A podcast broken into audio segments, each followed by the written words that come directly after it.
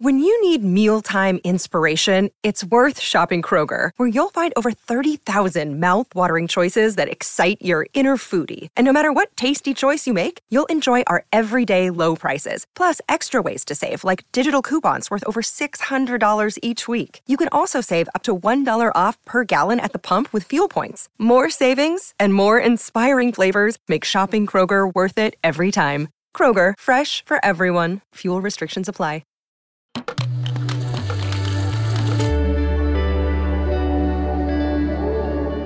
Cora.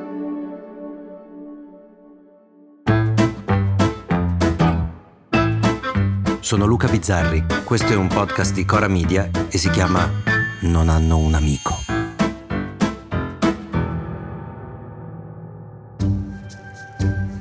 È semplice, perché se pensi che hai diritto a qualcosa, il tuo atteggiamento è di esigerla dallo Stato, questa cosa a cui hai diritto. Se invece pensi che la tua sia solo un'aspirazione, magari anche un po' controversa, ti poni il problema di portare dalla tua parte chi non è d'accordo e di lottare per ottenere ciò cui aspiri. Come mezzo secolo fa è successo per divorzio e aborto. Le aspirazioni producono impegno, i diritti presunti risentimento. È questa risposta a una domanda di Mirella Serri il punto focale che tocca Luca Ricolfi, sociologo, politologo, in una bella intervista sulla stampa che parla di diritti, di sinistra, di destra, di persone.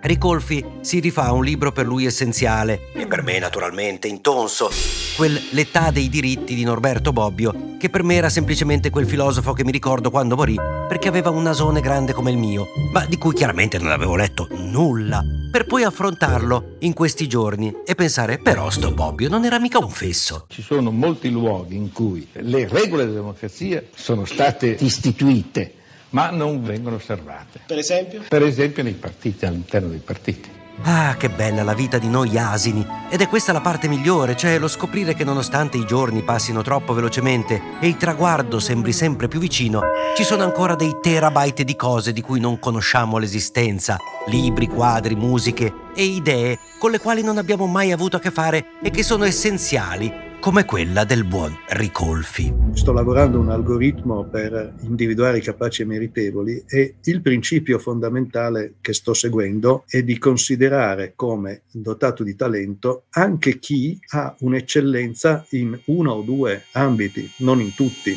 Viviamo quindi in un mondo dove i diritti e le aspirazioni si confondono pericolosamente. Certo che hai il diritto di esprimerti, ma non quello a essere ascoltato, perché altri hanno il diritto di non dare retta alle tue idee balenghe. Certo che hai il diritto allo studio, ma non quello a essere promosso se sei un asino, come è successo a un altro professore. Quel professor Burioni, che è forse l'unico virologo che fosse famoso già prima del Covid. Eh sì, mi sa che è l'unico. Su internet veramente ci può scrivere chiunque, infatti per esempio sui vaccini troviamo ogni sciocchezza che causano eh, l'autismo, che causano il cancro, addirittura qualcuno dice che causino anche la eh, calvizie. E che ha bocciato 398 studenti su 408 in un pretest all'esame di microbiologia.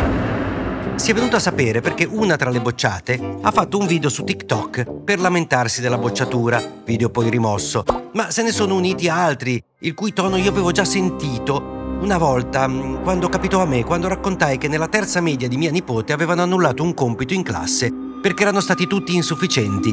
Tranne mia nipote, naturalmente. È la razza. Torioni ha infatti scelto delle modalità di esame abbastanza stringenti, secondo molti troppo stringenti, anche secondo me in realtà. L'assunto è, la bocciatura di 398 studenti su 408 è un fallimento del professore. Io non sono molto d'accordo, ho come l'impressione che invece sia un fallimento forse della scuola in generale, non del singolo professore, perché se 398 studenti arrivano impreparati a un esame, è la scuola che ha fallito nel suo complesso, Così come se in una terza media arrivano tutti insufficienti al compito in classe, anche perché purtroppo io di microbiologia non so nulla. Ma le domande del test di terza media le ho lette e il livello era di una semplicità imbarazzante. Questo forse è il problema, che sforniamo dei diplomati che non sanno fare un tema in italiano corretto, cosa che alle volte succede pure a dei laureati che si esprimono ancora con la lingua dei segni. Li sentiamo ogni tanto, magari in Parlamento. Se vi trovereste, se, se ci trovassimo, scusate, Scusate, è difficile per me. Eppure le domande di quel test, eh, quello di Burioni, naturalmente l'ho chiesto a un virologo, che ne so io, erano domande non difficilissime su temi essenziali. Come dire, la bocciatura era solo la logica conseguenza e che l'università sia diventata il posto dove qualcuno insegna la differenza tra l'aspirazione e il diritto risulta un po' preoccupante. Ho come l'impressione che quella divisione serva a farla capire il più presto possibile agli esseri umani. La legittima aspirazione a guidare un aereo deve scontrarsi per forza con la difficoltà e la possibilità di un fallimento. Auguro ogni volta che decollo. Così come vorrei che i medici che mi curano venissero fuori da corsi che spremono le loro meningi fino a farli diventare dei luminari della scienza. E questo dovrebbe valere per qualsiasi aspirazione, che tu voglia fare il giullare o il cardiochirurgo. Eh sì, anche per fare il giullare ci vuole la possibilità del fallimento. Direi ci vuole lo studio, anche perché la fama nell'epoca di TikTok non si nega a nessuno. Ma se non sai fare una minchia, ti conviene fare tantissimi soldi in pochissimo tempo stando ben attento a non spenderli tutti subito. Perché senza un mestiere in mano, anche su un palco, anche in tv, anche su TikTok, duri come il famoso peto in ascensore. Ma almeno non fai i danni che faresti al San Raffaele.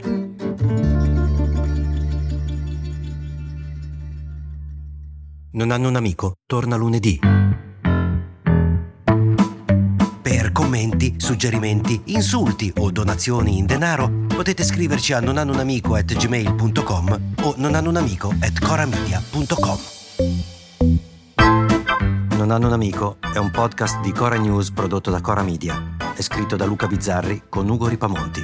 La cura editoriale è di Francesca Milano. La supervisione del suono e della musica è di Luca Micheli. La post-produzione e il montaggio sono di Cosma Castellucci. Il producer è Alex Peverengo. Le fonti dei contributi audio sono indicate nella sinossi.